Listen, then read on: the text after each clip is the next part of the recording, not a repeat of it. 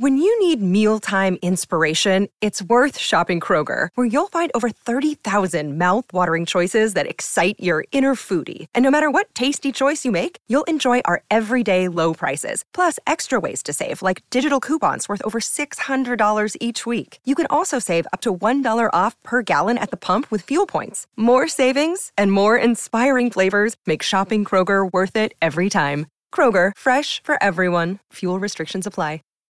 Save big on brunch for mom, all in the Kroger app.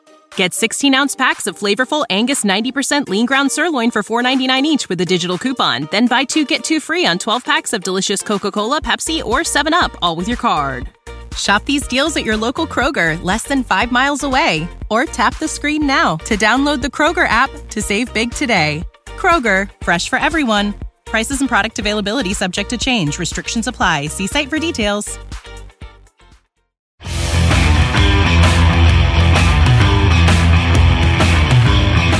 Welcome to the Viking Age Podcast, part of the Fansided Podcast Network.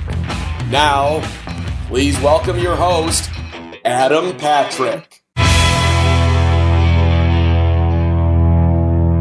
All right, welcome to the Viking Age Podcast, the official podcast for the VikingAge.com. I'm your host, Adam Patrick. I'm the editor and lead writer for the Viking Age. Before we get started, make sure to follow the Viking Age on Twitter and Facebook. The site's username on Twitter is at the Viking Age, and you can follow the site's Facebook page by heading to facebook.com slash the Viking Age. All right, joining the show today is Jeff Diamond. Jeff is the former team president and COO of the Tennessee Titans, but most importantly, he worked for the Vikings from 1976 to 1998 and during his final years with the Vikings, he was the team's senior vice president of football operations, de facto general manager, uh, whatever you would like to call it. So, welcome to the show, Jeff. Thank you, Adam. Appreciate it. No problem. Before we get started, I know you have your own podcast.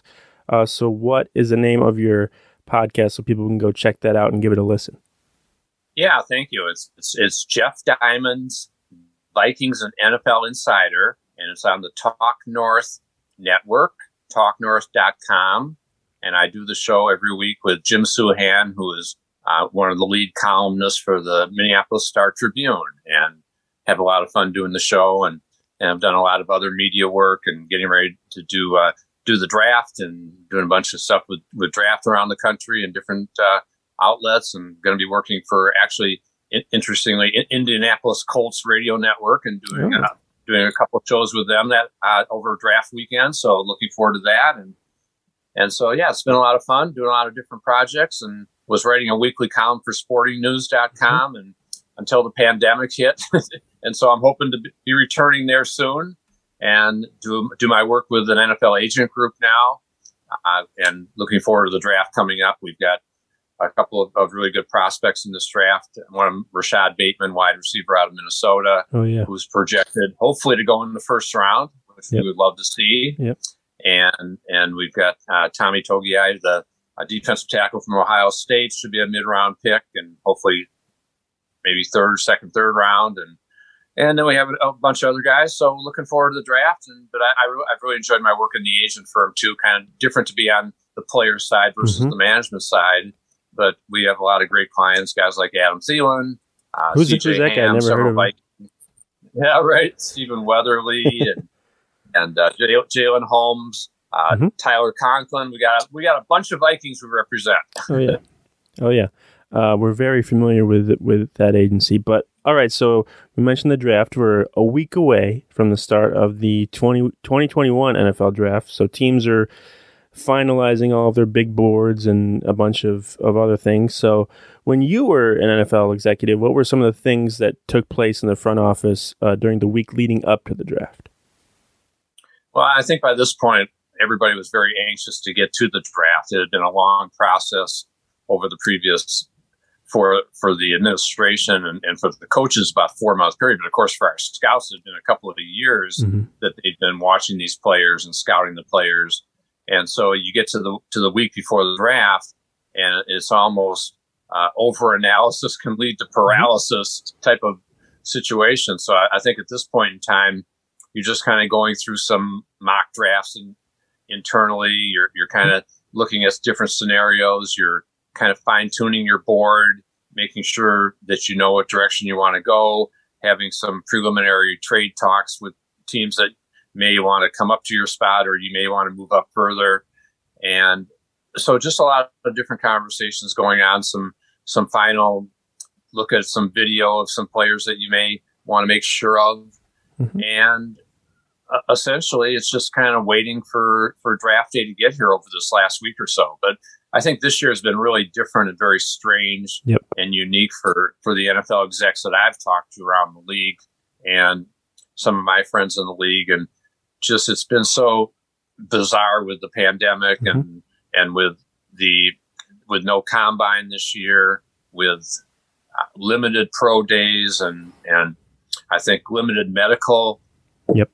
I think maybe half the players it, that potentially could be drafted went to Indianapolis for medical, and so that leaves a lot of question marks on a lot of other players that could be drafted in the fourth through seventh round if only 150 players have, have actually done medical checks in Indianapolis with with team doctors. So it's it's a really different situation this year, and, and just I think that all the you haven't had an opportunity to, to interview players in person at the combine, which was really a, I always felt a, a, real important part of the process mm-hmm. to kind of get to know them personally and kind of get a feel for their personalities, which which you can get to a certain extent with virtual interviews, but it's just yeah. not the same as we know. Right. And so it's it's a it's a different year, and but I think at this point, a week before the draft, everybody's just kind of getting everything everything buttoned up and, and getting ready to go, and there and everybody's anxious.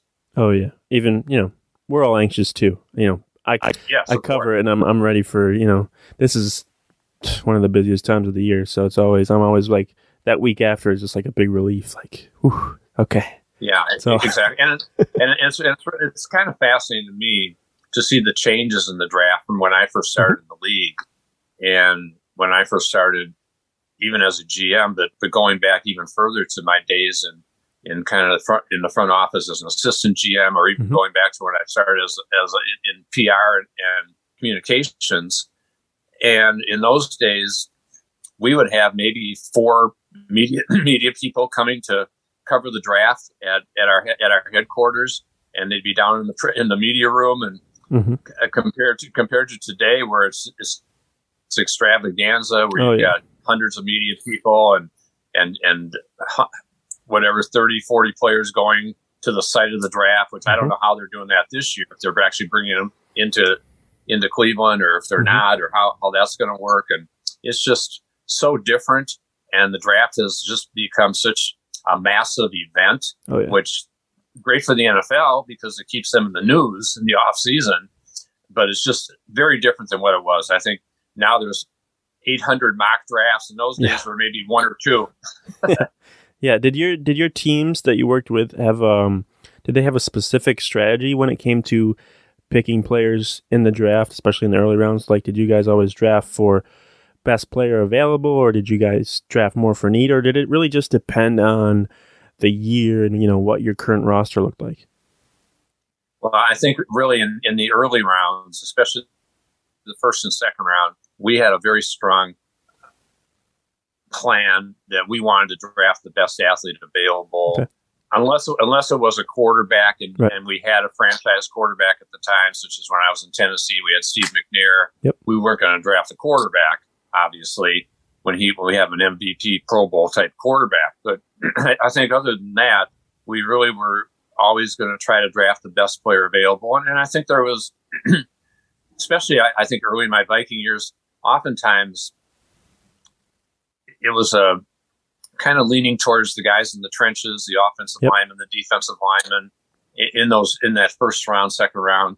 Although we would occasionally stray from that, and certainly we did when we took, for example, Robert Smith as as the running back out of Ohio State, some receiver in '98. Yeah, and then we took Randy Moss in 1998, of course, which was a great story, and which we can talk about. But that was certainly one of one of the more fascinating drafts that I was involved with, mm-hmm.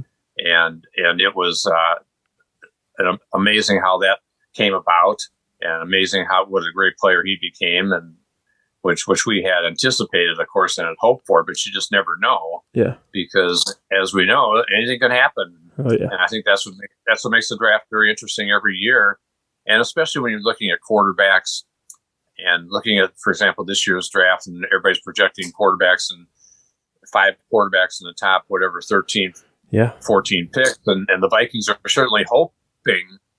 And and that was kind of our feeling going in, into drafts when we knew we had a quarterback. We would hope that other teams would take quarterbacks Yep. ahead of us, which would make the, the the top other position players fall to us. And I'm sure that's what what Rick Spielman and Mike Zimmer are thinking now going into this draft. That hey, go ahead and draft all those quarterbacks and take Lawrence and Wilson and Fields and Mac Jones and Trey Lance. Go ahead and take all those guys because that's going to drop all those top offensive and defensive linemen that I think they're interested in down to them. Oh, for sure. Yeah, they're they're they're ready for that to happen. All right, everyone. This podcast is brought to you by Danette May and Mindful Health LLC, featuring Danette May's top superfood product from her Earth Echo Foods line, Cacao Bliss. Nothing feels better than being able to enjoy rich, smooth, creamy chocolate and knowing you are doing something good for your body. They start with 100% organic cacao beans that are naturally kissed by the sun, maintaining its miraculous health benefits. Then we blend it with turmeric, MCT oil, coconut, Himalayan sea salt, cinnamon, and black pepper for the perfect blend to make you feel the best you ever have. The result? Fall in love with a truly decadent, healthy, and guilt free chocolate, removing your cravings, facilitating weight loss, boosting your energy, and reducing your inflammation with one simple drink. It is friendly to paleo, gluten free, keto, vegan, and vegetarian diets. We are offering up to 15% off when you use the code MINUTE15. That's M I N U T E 1 5. That's minute 15. So you can get 15% off your purchase by using the code minute15. Head to earthechofoods.com slash minute media. Uh, you mentioned we talked about the combine, how there wasn't one this year, um, and how that impacts everything. But during your time as an NFL executive, how much did a prospect's just performance at the combine or even in a pro day impact your evaluation of them? I would say it was it was part of the puzzle, but but realistically, and I would always say that in the draft room, uh, in my years as a GM and a team president, I would say, yeah, the measurables are important. Mhm. We want to know how fast they run, how high they jump, how much they can lift, all those type of things. We want to know their test score on the Wonderlic. We want to see how they interview. The medical Mhm. is extremely important. But but to me, I, I would always say, how do they play? Let's look at how they Yep. play. Let's let's watch them on tape. That's the most important thing. We had guys such as Cris Carter and Anthony Carter at the Vikings that Yep. would maybe maybe run four or five, uh, but when the ball was in the air, they're they're running faster. Uh, AC would run probably four or four when the ball's in the air, Mhm. and, and Cris Carter, nobody ran better routes than him or had better Right. hands than him. And and I, I don't know that Cris was ever faster than than four five five or four six, but I, I think so, so that, that was kind of my philosophy, and I, I would be very strong on that and say, hey, let's focus primarily on how they played, and then secondarily, let's get get all the measurable, all the other information. The medical is obviously important, and to me, the most important things at the combine were the medical and the interviews. Yeah. And and really the on field stuff was was more window dressing Yeah. to see how how they did, how they handled the pressure and all that, but but but less important than how they play. Yeah, for sure. I think that's uh it's become a lot bigger than probably people like people like you um obviously make it. It's obviously not as important I think for for NFL GMs as as people might think because you know like you said these guys have already put the work in on on tape and everything but you know things like you said like the measurables and everything those those are important those are why everyone's there watching these guys but looking back is there one player that maybe you passed on in the draft that that maybe still bothers you to this day? Uh, I, I think perhaps Warren Sapp might be Uh, one, Okay. and and going back to that draft, I think it might have been '94 or so. 95. And It was uh, Yeah, April 95. 22nd. It was uh, Yeah. today. Today's. April 22nd because I was just looking at that because you guys drafted Korey Stringer um, in Yeah. 95. Yeah, but but- but I think in the year in the particular, I thought in the year that that we we passed on Warren Sapp, we actually drafted Derrick Alexander. Yeah, same year. You guys Yeah. had two first round picks. Yeah. Yeah, exactly. And so, um, and Derrick Alexander was a very was a very good player. He was a starter for us for several years. But Mhm. Warren Sapp was a, a Yeah. Hall of Fame caliber player, and and helped the, the Buccaneers to Super Bowl success. And Yep. and I think what what happened in that particular year, there was there were a lot of character questions about Sapp and and allegedly uh, drug use and and who knows if Yep. how if, if clubs had folded some of that stuff out to to push him down in the draft or whatever. But I think he ended up going. I think we picked 11th and we took Alexander, and then right after A takes Warren Sapp. Yep. And, and that, that's one that, that kind of I, I certainly remember. I, I remember a lot of other picks that, of, of players that that we we wanted to draft and, and couldn't quite get to, and and for for whatever reason, a team took them right ahead of us or something like that. And I think another really interesting draft was that that 1999 draft, which was my last draft in Minnesota Yep. when we took Daunte Culpepper. Yep. And there were there were a lot of people in our draft from a lot of our a lot of our scouts and personnel people that really wanted to go defensive line, pass rush. We were coming off the 15 and one season, and I, I, we certainly had a, a potent offense at that po- point in mm-hmm. time. And I had just traded Brad Johnson to Washington, Yep. and so and R- Randall Cunningham had been the MVP in the league, so we made the decision to trade Johnson, but we got a first, second, third round pick for the deal. Right. And and I think one of those picks was the 11th pick in that draft, which was Alexander. But anyway, so I think what was really interesting how that all unfolded is that, as I said, there was a lot of, there a lot of sent- sentiment in the room to to go ahead and take a, a defensive player, and the guy that, that our, our scouts loved was Jevon Kearse. Mhm. And, and and and some of our scouts were were also thinking, well, we need a quarterback for the future. so there was certainly a healthy debate. And as it turned out, we decided that okay, well, let's go ahead and and and take the, the quarterback because we don't know if we're ever going to be up this high in the drafting. Yeah. Hopefully, we're not going to be because we fe- we felt usually we were drafting in the twenties because we were kind of a perennial playoff team at that point in mm-hmm. time. And so we thought, okay, well, let's let's make the decision, take the quarterback, and then let's try to get let's maybe try to trade back into the first round, maybe try to get Jevon Kearse. And and so as, as it all unfolded in that draft, so we take Culpepper on the phone with all these clubs that are picking after us and saying, hey, we'll package uh, so, several picks, our, our second, our first next year, players, whatever, and and try to get another first round pick to get Kearse. Yeah. And and so the last conversation I had was with Floyd Reese, who was the GM of the of the of the Tennessee Titans. Mhm. And so I'm on the phone with Floyd, and he goes, "No, no, we, we got the guy we, we want, and and we're we're getting ready to take him. Sorry."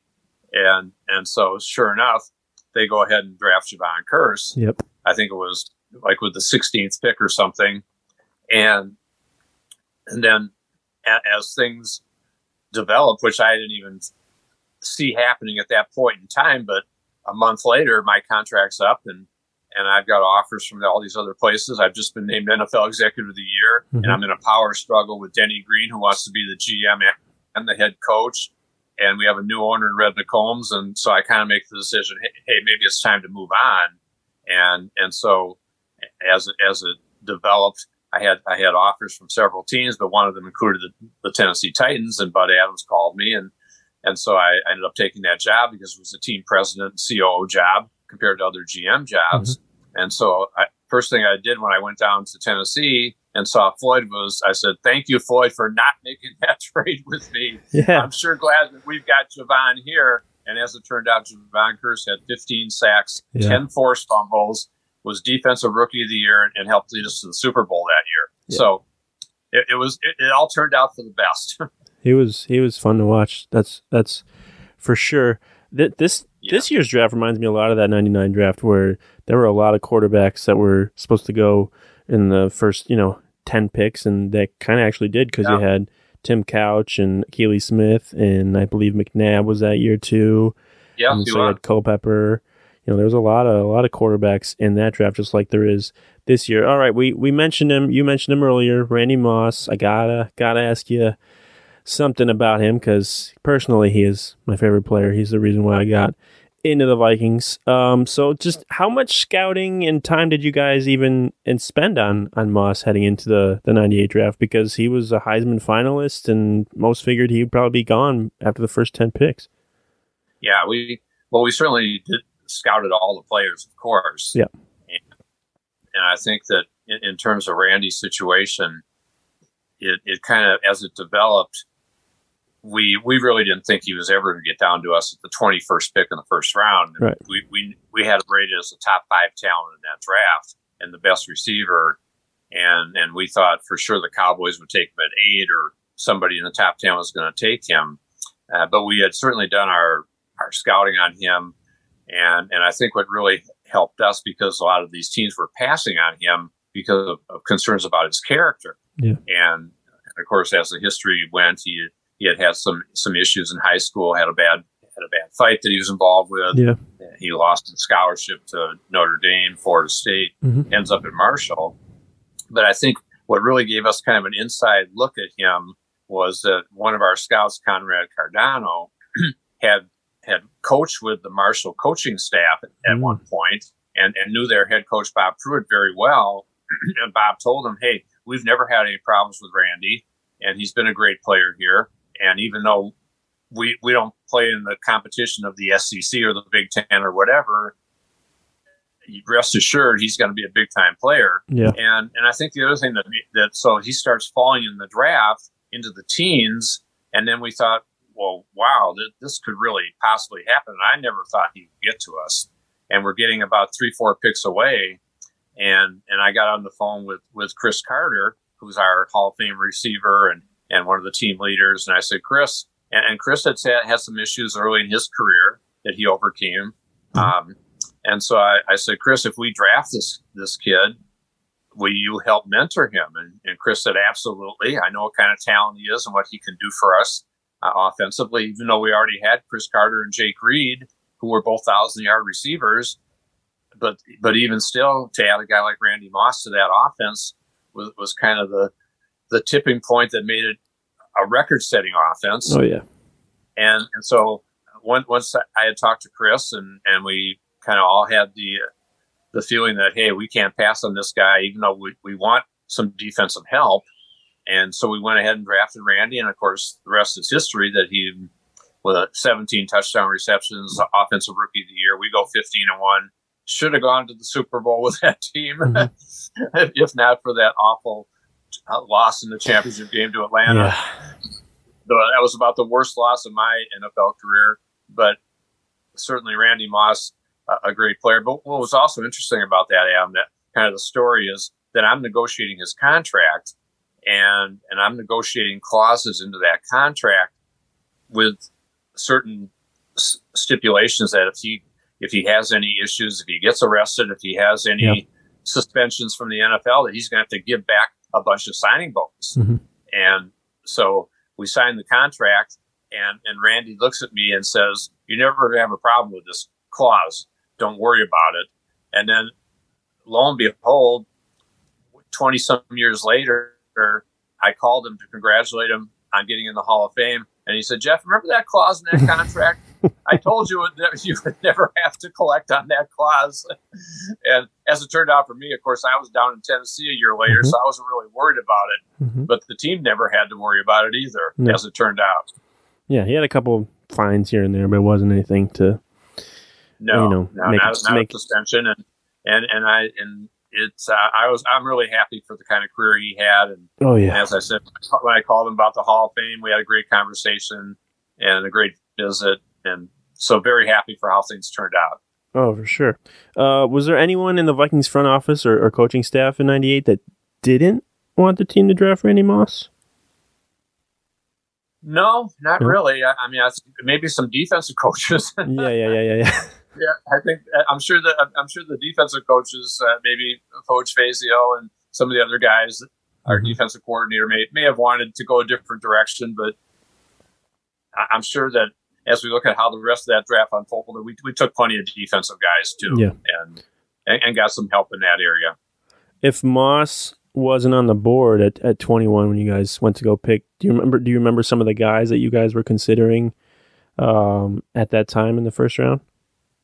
Um, nah, that was a while ago. I, am sure they were. I'm sure they. I, I, know they were defensive guys. I, I remember. I think Tebucky Jones is a is a name that pops okay. in my mind. Syracuse. Safety, yep. I think went. Yeah, may, may, have gone to the to the Patriots, and yep. but that may have been the next draft. Uh, I'm not I'm not positive about about how that all unfolded, but but the uh, but certainly I, am sure we had a bunch of defensive guys lined up. Yeah, if we had not if Moss had been taken one pick before us, because we yes. always had five guys on our board that we were ready to jump to. Right. Uh, last thing on Moss, he was unfortunately traded to the Raiders in 2005. Um, so if you were still with the Vikings in 2005, do you think Moss would have been more like a Larry Fitzgerald type and remained, you know, maybe with just one franchise for most of his NFL career?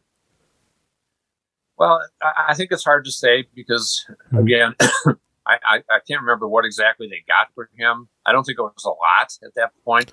Um, yeah, it was like Napoleon Harris and like maybe a first round pick, I think, and maybe something else. Yeah, right. And and so uh, I, I guess personally, I don't think you I don't think you want to trade your your great players unless no. there's really a reason to trade them, or if you're getting some kind of astronomical offer in return, which to me would have been several high high draft picks for a guy like that who's, yeah. who's going to be a Hall of Fame player, and uh, and so I I don't know exactly what the circumstances were when he was traded, but but yeah, it was kind of an eye opener because he was still a great player at that oh, point oh, yeah. in time and then as we saw, he did he didn't do great in, in Oakland, but when they traded him to New England, has a, a record setting couple of years there with Brady. So uh, he was still a great player. So I, yeah, I'm not sure that I would have wanted to make make that deal. um, I asked you earlier about some of your possible draft regrets, but do you have any just regrets in general from your time in the Vikings front office? Maybe some players you weren't able to sign or, or anything like that? Um, not really, because I think that if there were if there were ever players that that we wanted to keep and, and couldn't because of free agency, there was a reason that this, we were always tight against the salary cap. And, and, and in those days, I get jealous of some of these years. Of course, not this year when the cap went down by yeah by uh, whatever sixteen million dollars, but but the previous four or five years when it went up ten million dollars a year, uh, I would I would think to myself, wow, in the years that I was I was managing the cap and and and trying to sign players and the cap would go up maybe a million dollars or two million dollars and and I had contracts that were taking us over the cap had to mm-hmm. restructure mm-hmm. some deals and and it yeah so I, I, think from that standpoint certainly there were there were several free agents that I would have loved to have signed but but also I think when, when as a contract negotiator you also have to bear in mind how it affects other players on your team. And so I think that in looking back, there was certainly one of my main philosophies was to try to get our top players extended. And, and so I, I think that I would have loved to have gotten, for example, John Randle extended. I tried to extend him, couldn't get it done. And then we finally had to match an offer from Miami that, that made him the highest paid defensive tackle in the league. Mm. And we could have saved some money in that area, but but John was worth it, and so mm-hmm. I, I, never minded paying players top dollar if if they're producing and they're great players because it, then then they deserve it, and right. I think that's fine. And it's kind of the philosophy I took over the agent business, thinking, hey, we need to get the best deals for our players, but we also have to have the best fit for our players yep. and make sure that that they're in the right situation with with teams that with a team that, that they have a great fit for. Yeah, I think they the Vikings right now they carry a uh, a similar philosophy. I know Spielman likes to reward the guys that they drafted and developed, so it's good to see that it's kind of a, a tradition within the franchise. I'll get you out of here on a positive note.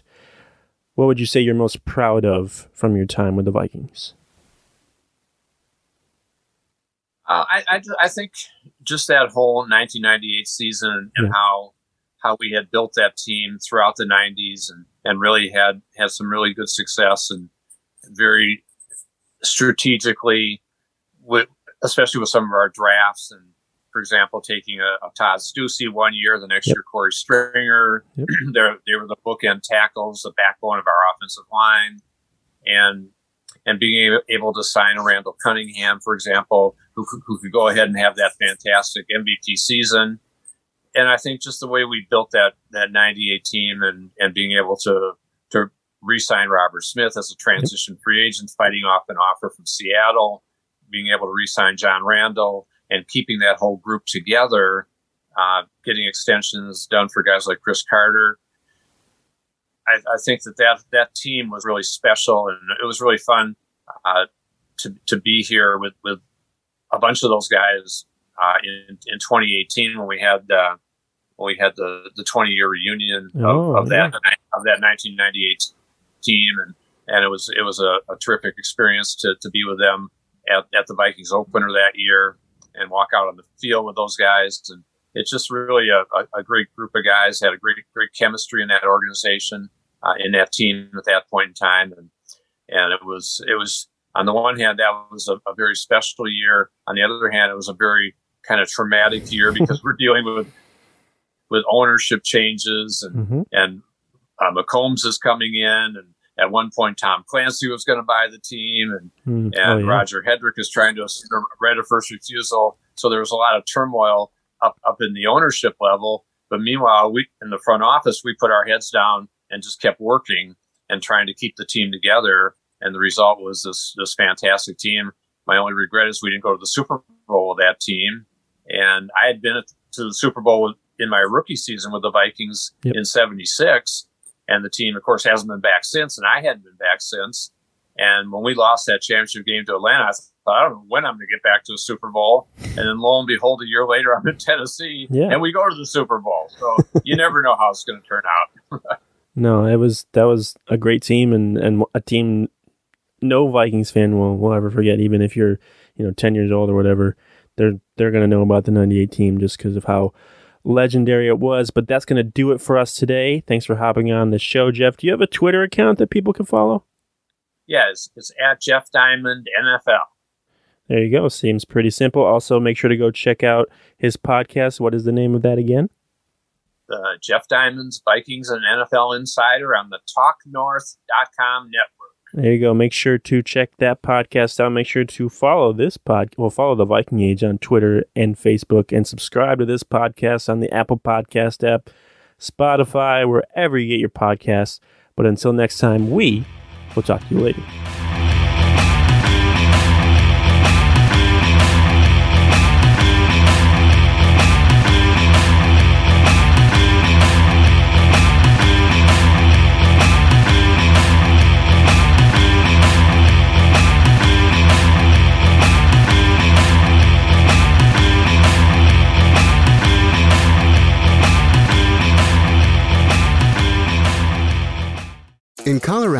Legally gamble in Blackhawk, Central City, Cripple Creek, and licensed online sports betting. Protect our communities. Learn more at playlegitco.com. A message from the Colorado Division of Gaming. Gambling problem? Call or text 1 800 GAMBLER. For the ones who work hard to ensure their crew can always go the extra mile, and the ones who get in early so everyone can go home on time, there's Grainger, offering professional grade supplies backed by product experts so you can quickly and easily find what you need. Plus, you can count on access to a committed team ready to go the extra mile for you. Call, clickgrainger.com, or just stop by. Grainger, for the ones who get it done.